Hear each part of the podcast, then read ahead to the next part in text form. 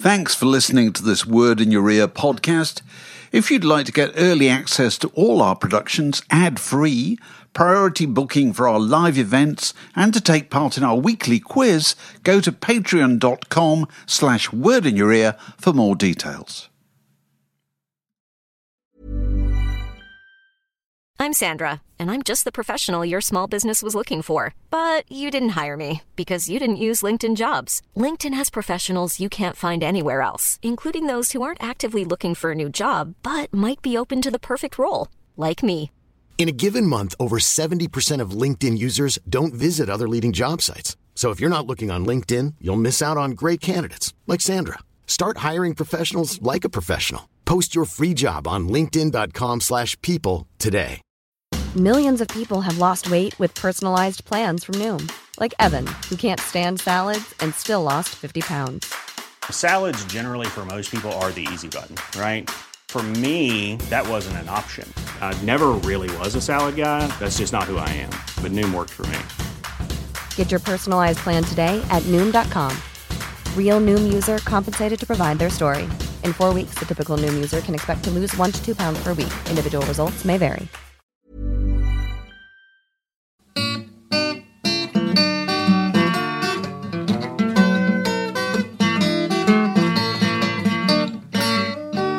You're listening to a podcast from The Word. Welcome to another word in your ear. This one about King Crimson, who we love, an extraordinary story, and a band with an inscrutable leader, and finally someone with the required uh, courage and patience has made a, a documentary to um, uh, lift up the bonnet and see how the engine works. And uh, and that uh, documentary is directed by Toby Amies. Toby, lovely to see you. Thanks for joining us.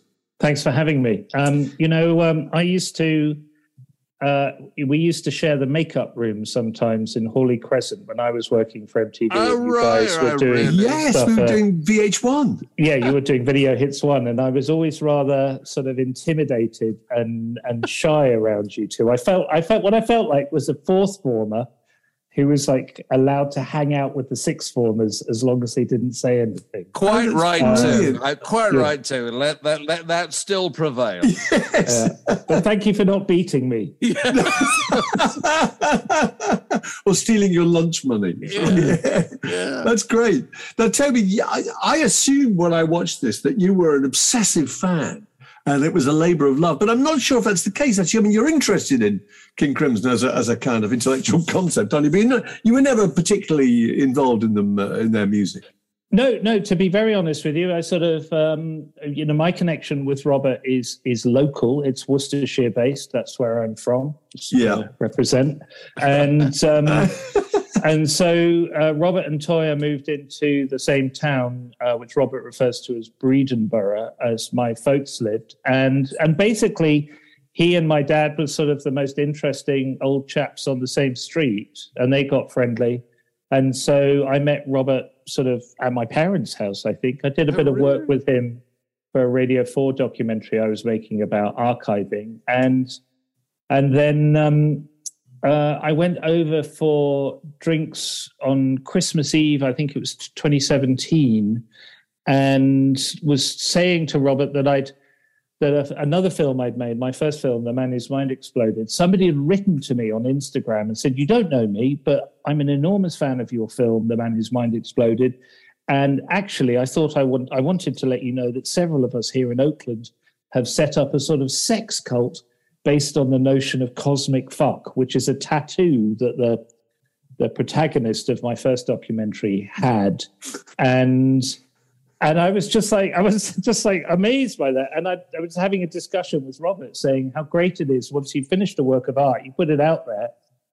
And even though, particularly, this is the case, I think, with directing, if you're, you're consciously thinking about people's reactions to what you've made, then something happens like that that you could never have predicted. And it's a really wonderful part of the creative process. Um, so then I woke up uh, the next day. Actually, no, it would have been Christmas Eve. So it's Christmas Eve Eve that we we went for drinks, and there was a an email from Robert, who's got the most magnificent email address. But obviously, I can't tell you, but it's really perfect. Um, and copied with the manager copied in saying, "Could you come over to the house? I wanted to talk to you about something." And so I went over, and David Singleton, the manager, was there, and Robert said, "You know, we've got a 50th anniversary coming up. People keep on asking us um, if uh, they could make a film about King Crimson, and." You know that Robert didn't want it to be like a BBC Four documentary, as he referred to it. I think he said, you know, one of those films where the dead have been brought forth but remain unburied. Um, and so said to me, Would you be interested in it? And then he said, Why don't we call it Cosmic Fuck, but spelt F U K C, prog rock pond scum set to, to bum you out? And that was the working title of the film for the first two years of its life. Astonishingly, um, never made it through to the end. Yeah. well, there's another so story commercial. there about that. Yes, Yeah, yeah, yeah. yeah. So Um, just tell me a bit about the practicalities of this. I thoroughly enjoyed the film. I'm not the world's biggest King Crimson fan, which is, you know, no bad thing to, to still enjoy the film. And one of the things that struck me was I wasn't aware of a film crew there at all. Would I be right in, in thinking that? Was it just you? It's just you, Was it, it? was it the poor sound and the lack of focus No, it that wasn't. gave that away? Isn't normally you're just aware of people that the, the, the people that you're pointing the camera at are looking nervously at people out of shot or whatever, you know. But you didn't have that. Is that right? Yeah. So sound, camera. I was the lead producer on the film, and also I was the production manager on the film. And as I was typing that into the credits last year, I was like, "Production manager Toby Amies is a sentence that should never be written again, ever." um, but yes, it's um, there are, and I've you know I think because I'm that sort of person, I've read pretty much every review I can find about the film online, including the sort of nebbishy ones, you know, that you'll find in the deeper, darker recesses of of King Crimson message boards and so on. And there have been some complaints about, you know, a wandering focus on times and so on. But those are sacrifices I'm willing to make because yeah, it is it is primarily just me with a cam with a small camera with a very good microphone on it. But um I think as I as you know, I just I what I want to do is record relationships. I used to take um, portrait pictures for a living. That was my my job, and even then, when I was doing that, I think I was thinking I'm either I can either take a picture of somebody having their picture taken, which is a very formal kind of transactional experience for everybody. And a lot of the time, when you do that, you end up imposing your aesthetic on somebody, or you can build a relationship some, with somebody. Because a lot of time, I was photographing sort of normal people. But talking about building relationships, so this was Robert's idea, but I'm fairly sure that he wasn't that cooperative for quite a long No, period of no, time. So, so he didn't. He wouldn't. He went to start making the film and interviewing people, and he wouldn't be interviewed, would he? He wouldn't. He wouldn't talk to you. So No, what happened there? No, it was um it's it's just uh this is the advantage of recording the relationships though, is that if even if they're going wrong, you're still getting material. you Yeah. know, as long as long as you're rolling. So it was actually the first day of tour rehearsals. That was my first day of filming with Robert outside of his kitchen. And and I was sitting there with the camera about about this big, just in the corner uh, with Robert and Jeremy Stacey and Bill Rieflin. And uh, there was a break, and the manager came up to me and said, Robert's getting a bit twitchy about the filming. and I was like, uh, I'm not doing anything. I'm just sitting in the corner. And it's just, um, and and then and then Robert would come up to me and sort of do these really very professional, efficient pieces to camera, telling me what's going on. Sometimes he would stand so close to the camera that it couldn't get a focus, which Yeah, is one of the, Yeah, the yeah, things yeah. in the film. Um, but yeah, as as we sort of moved out on tour and went through the friends and family things, I was I was sort of nudged further and further back, and as is the way in King Crimson, and and part of the idea, the conceit of the film is that not that I'm a member of King Crimson, but I want to take the audience into that space. And if I've got like a massive film crew with me, I can't do It that. you work. know, Yeah, you know, it because it's you're you're just recording theatre at that point, pretty much, or or everybody's sort of inspired to to perform. So you do have to engage with people enough that you can be kind of irritating and you are getting under their skin but but that so that they the conversation that you have with them is not affected by the presence of the camera obviously that was difficult to do with robert and at one point it's not in the film but i've got this magnificent conversation with jakko saying that you know robert commissions you to make this film he wants you to make this film now that you're making this film he decided he doesn't want to talk to you and that um, that sort of initially I was like, well, this is going to be good. It provides a, some antagonism and and conflict in the film. But after a while, it was just like, well, I'm not really learning anything about about King Crimson here. And you know, there's another bit which is not in the film where Bill Rieflin says, of course, if you turn the spotlight off on you on yourself, you know, you will be drawing attention to yourself on on stage. And so there was this thing that was happening. That's very, very good. That, very good point.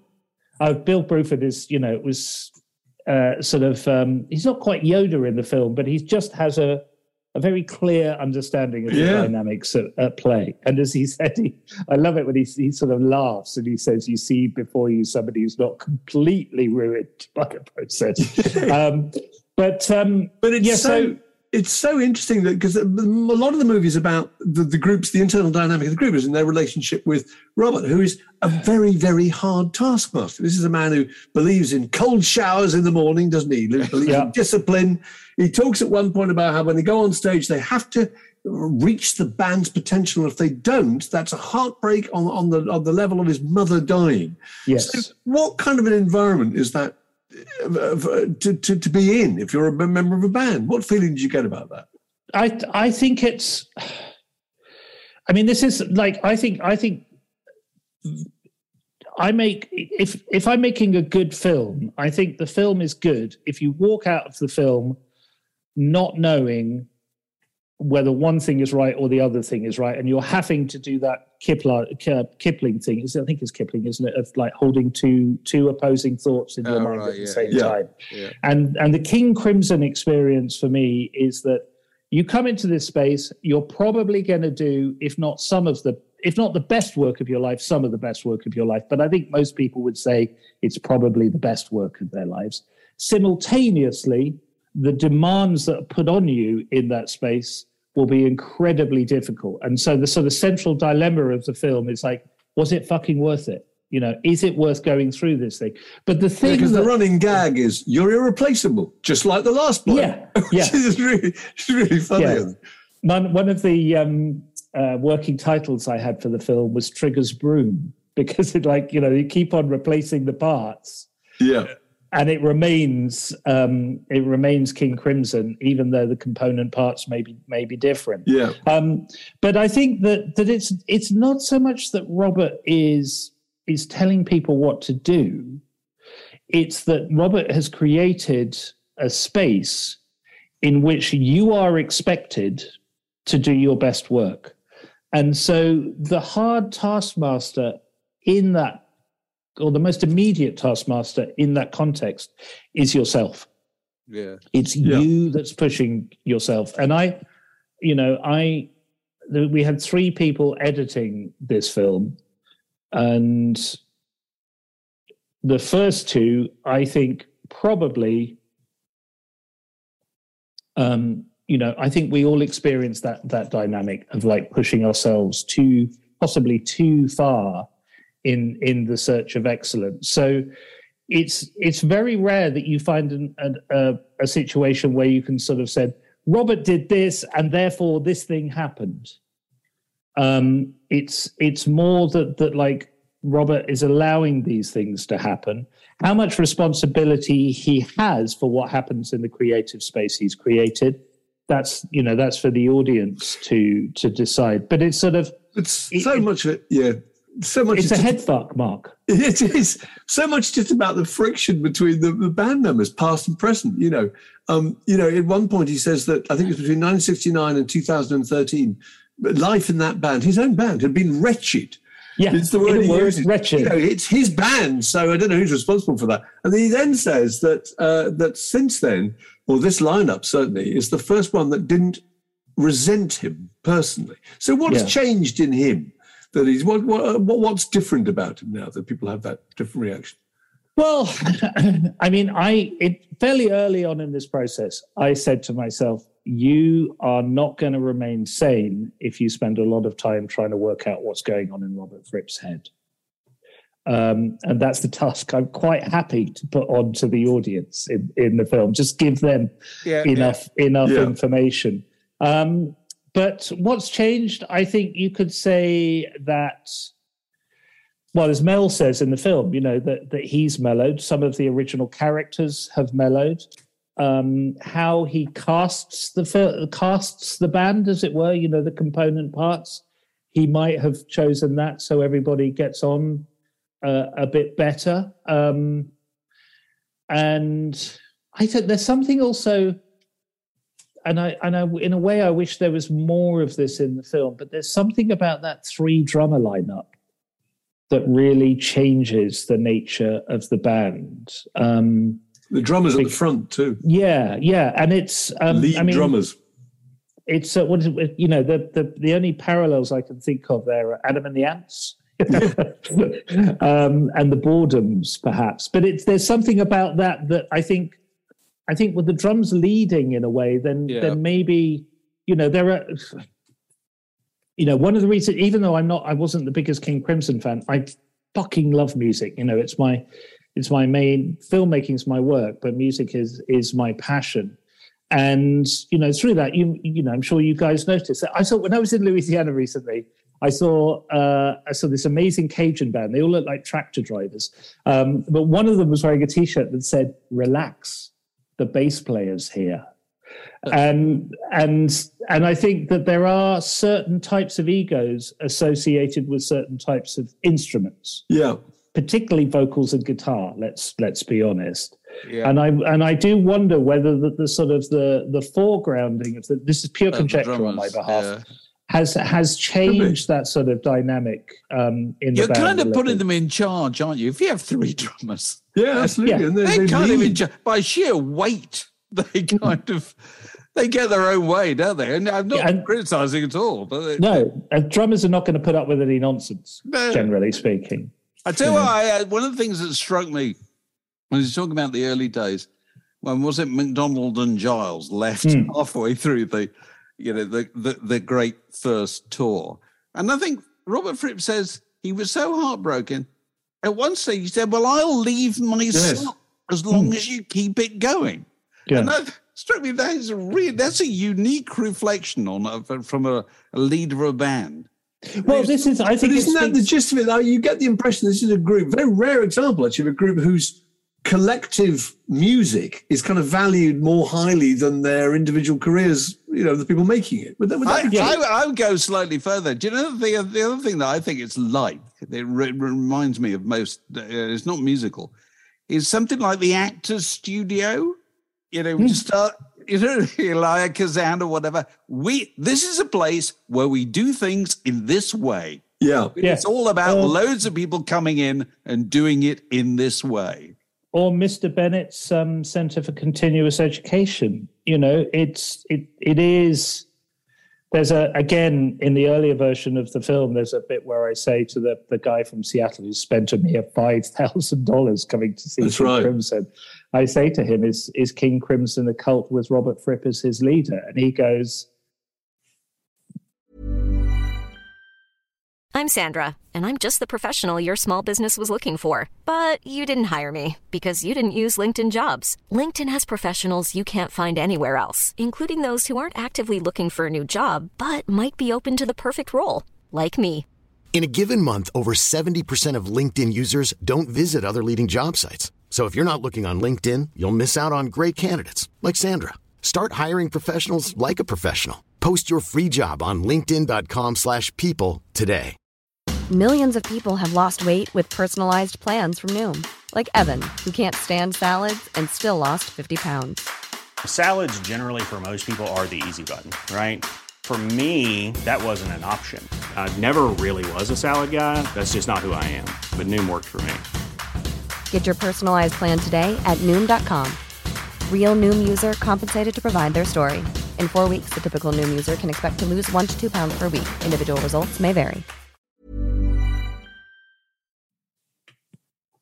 I don't maybe. Yes. Um, so so On the subject of J.G. Bennett, really- I thought it was really interesting as a bit of filmmaking. There's a moment in the film where you ask him about J.G. Bennett, who was the guy who ran a spiritual um, uh, commune that he that he Robert went to for a while, and he takes two minutes to answer the question. I actually timed it. I went back in time. I thought my machine had broken because he seemed to have frozen. And for two minutes in your film, he sits there absolutely motionless and then answers the question. So what was going on there? That is wildly eccentric.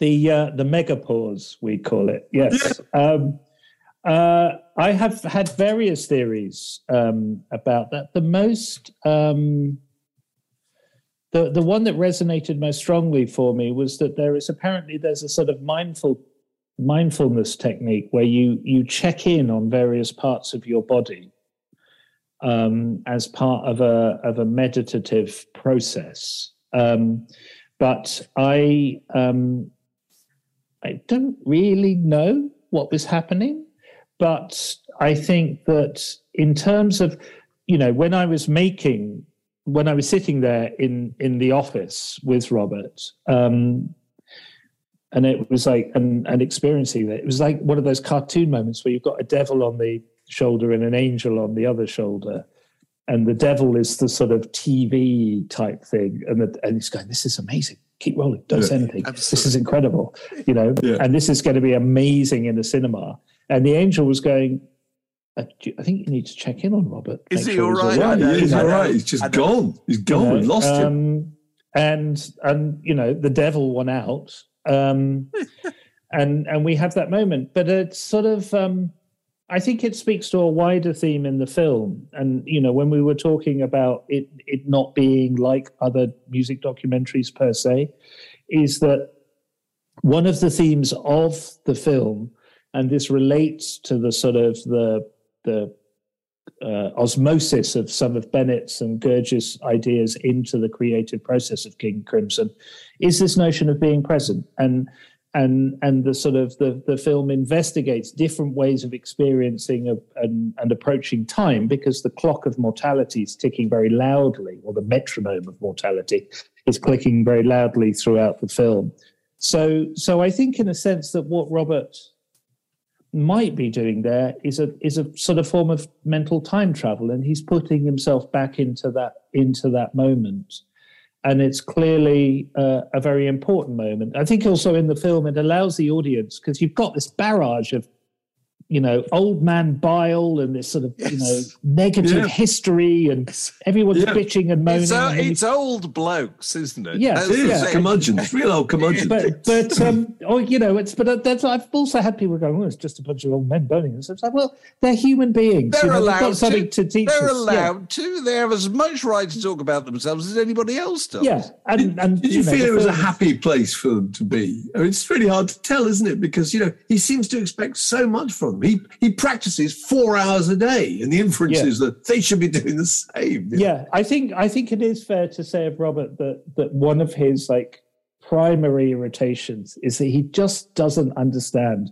why people don't get it um and i think that's one of the things that's really important about the character of bill Rieflin in the film is that he gets it you know he Yes, he absolutely understands what he's going to get out of it, why he's there, and why it's meaningful. And obviously, for Bill, it's you know that there, there are, there's an extra weight to all of those things. But um, We should probably explain. Bill was the he was for a long time the drummer of REM, wasn't he? He joined King Crimson, Yeah. and then became very very ill. I knew him a bit actually, a fabulous bloke, and uh, oh, just a became very joke. very ill, and eventually during the course of the making the film, very sadly died. So yes, there's a very elegiac quality to the, the things that you record with him. It's extraordinary. And I think he just, but also, and and you know, I always say this when I talk about Bill in the context of the film. It's there's something really fucked up about talking about your your friend's death in in narrative terms. But I'm I'm going to is that everybody in that band is facing mortality in one way or another because they're all getting on like we're getting on. And and so, but because the clock was ticking even louder for Bill because of his diagnosis, you know, it, it was it was just very powerful to have somebody talking about the importance of music in the context of of of of your Im- impending death. And there was there's a sequence in the film where where you see Bill from behind in front of these audiences applauding, Yeah. and he's telling us in voiceover. It's just horrendous details of what he's going through medically. Terrible. Yeah, it really is awful. But you also see the fact that he's his work is bringing joy to all of these Yeah. people, Yeah. and and you you just get it. You like there there is meaning to music, and and that goes back to what I was saying earlier about it's like for me, it's a film about King Crimson, but it's also a love letter to the process of making music, and I just think it's.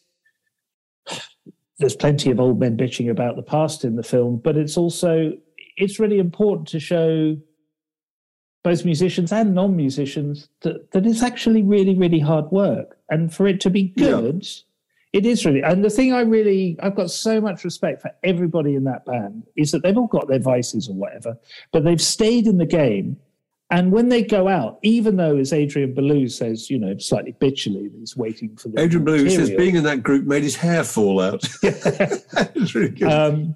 Uh, I think other people might have some things to say. Um, I'm not going to say all of that, um, but um, that it's just nice to see people of a gentlemen of a certain age still taking creative risks. Oh, You know, absolutely. Oh, and, and- absolutely. and No, you were saying, were they having fun? Then they're, they're not really having fun. But he, That's not why they're in it. You know, exactly, I think Yeah. they, they recognize they're doing something meaningful, and you can't. But the audience out- really appreciate that. There's quite a lot about the audience. And I think that's really interesting because the audience have this extraordinary relationship with the group. Robert is very cold towards the audience and they kind of accept that. But for them, it's a, it's a kind of uh, religious uh, ecstasy, isn't it? Yeah. But in fact, one of the people you interview was a, is a, is a nun, nun. a prog rock nun. Yes. I remember she Norwegian. I can't remember where she came from now, but she did. What did she tell you in the in the? You give, give, to sum up what she said about the group. well, again, with that sort of devil and angel thing, there was as soon as I heard about Sister Dana, the prog rock nun of Oslo, I, you know, the devil in me was like, "That's going to be great in the film." You know, Yeah. I know She's- that's she's you know novelty.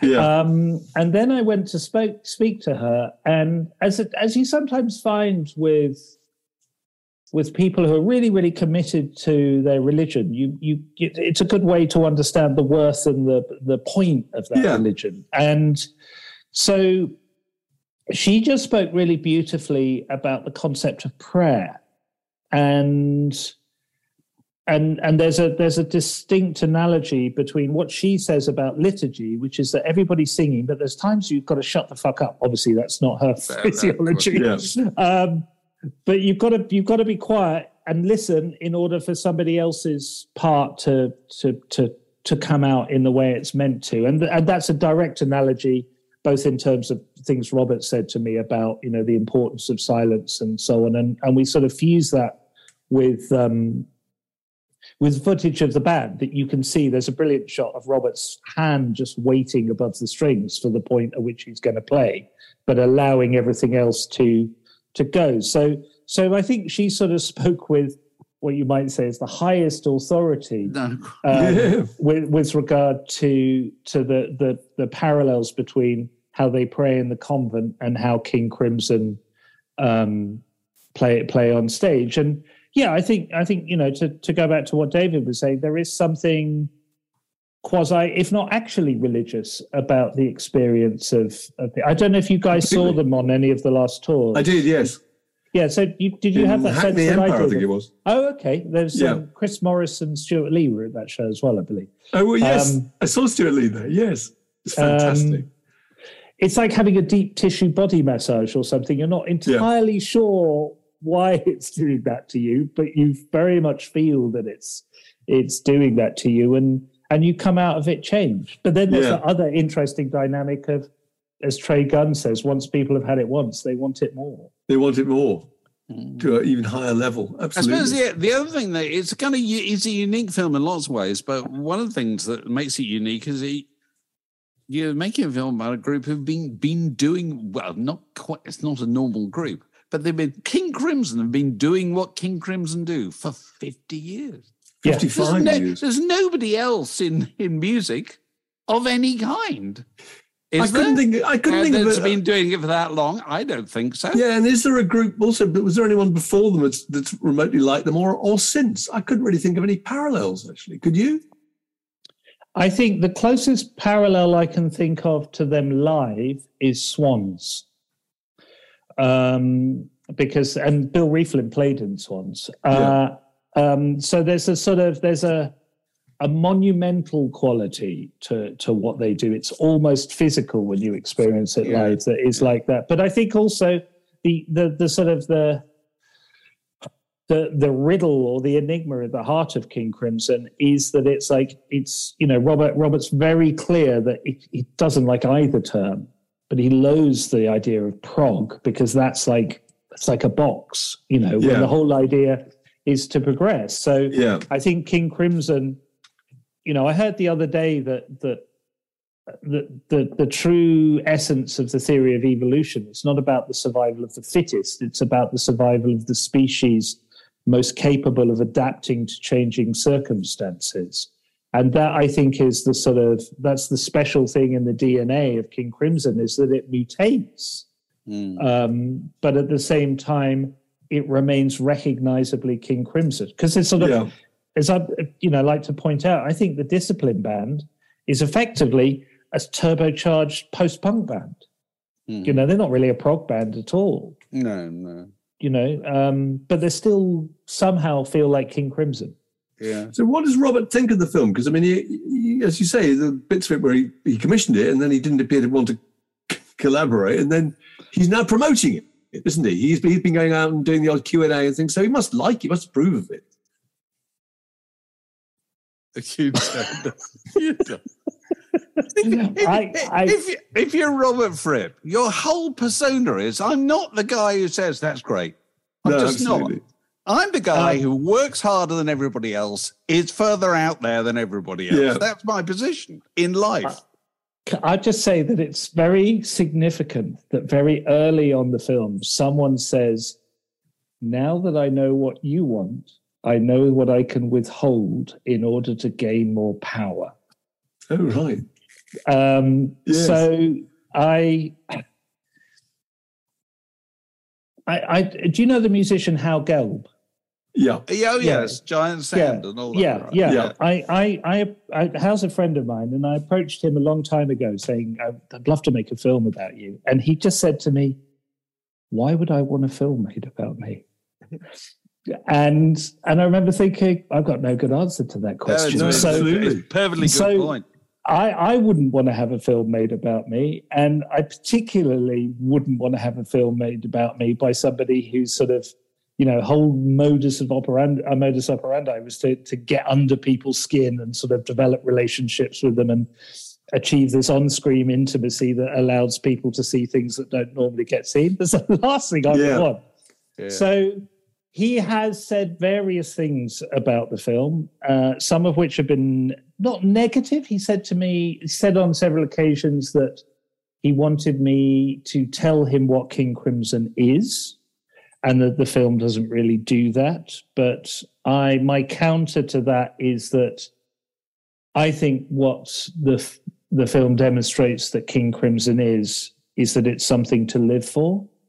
Um, and but it's also as i said it's a it's it's in a constant state of flux it remains itself whilst consistently changing and that's as close to a definition as i could possibly get but it's not because of this nature of flux it's not fluxus it's it's you know it's not something you can necessarily define he's also said that it's a it's something about musicians living and dying that was relatively positive. And then recently he said that um, that I think I think that he and again I'm terrified of paraphrasing him because I won't get into direct trouble. But you know, if this is the thing: is you, you just don't know where the boundaries are until you've crossed them. Um. He likes ticking people off. He loves it. It does. He's, well, He's a, It's the kind he's of a school schoolmaster. teacher. He's a School school, teacher. teacher. It's well, like, you, I, I don't know if I told you that, like, when people said, What's it like being on tour with King Crimson? I said, Well, you know, having gone to a minor public school, I think it's a lot like going on tour with the rugby team. and at the last minute, the games master falls ill and they send the rugby team out with a head of maths. There you Oh go. my That's, God, that's, that's very good. Absolutely what it is. And, Yeah. and they and the and the and the team start winning, so nobody, you know, they just Nobody wants to with mess it. with it. Nobody Yes. wants to mess with it. I tell you what, just finally, uh, one thing, my, my favorite. I've seen so many rock and roll films in my life. I've seen every cliche a million times over. But your film contained a shot I've never seen before, which is you're interviewing one member of the band in the foreground, and Robert is in the background, tootling about with something. And then, uh, when you're halfway through the question, suddenly Robert goes, "Oh, that's a load of bollocks." That's a ridiculous question. Yeah. I And then he turns to it's Jakko, he's interviewing Jakko Jakszyk, and he says, Don't answer that. It's a ridiculous question. I and you love say that. to him, Well, what's a better question then? Which Yeah. is very good, actually. And that's what Well, I, that's pure I, Brit, I, that is. I, I really admired that because I thought they're both mic'd up. Oh, you Yeah. can hear them both. Actually, Yeah. there was the uh, just a, a really interesting sort of aside when I was when I was kitting up for the film and I was shooting the rehearsals and I hadn't bought my mic. I said to one of the sound guys, I said, "Look, there's these two Sennheiser ones, the, the mics. There's one that's about five hundred quid, and there's this other one that's like pushing two grand. Which one should I get?" And he just went, "I don't understand why you're asking me this question. Get the good one." So that's why you can hear Robert. Is Uh, he yeah, yeah. had a I- really I- great mic. Because normally, you you know, you, it- it- normally I always think when anything spontaneous happens in front of a film crew, it misses it. yeah, he never Yeah. because gets it's not it's not pointed the camera in the right direction or it's not mic'd up properly. Whereas this captures that is. stuff. It's absolutely it's really good. It's a great Thank film. you. It's Terrific. Oh, bless you both. And we'll, really- we'll put a little thing at the end telling people where there are various screenings, I think cinema screenings all around the country, and we'll we'll, we'll let people know where, where those are. And uh, no, it's congratulations. It's fantastic. and Oh, bless you. we Coming really from the enjoyed sixth form, I really appreciate They- that. Not at all. They- you can you can come to Film Society. yes. Join Film Thank you. Sock. If I get one of those RAF greatcoats, will you let me into Yes, the We cab? will. Yeah, absolutely. This podcast was brought to you by The Word.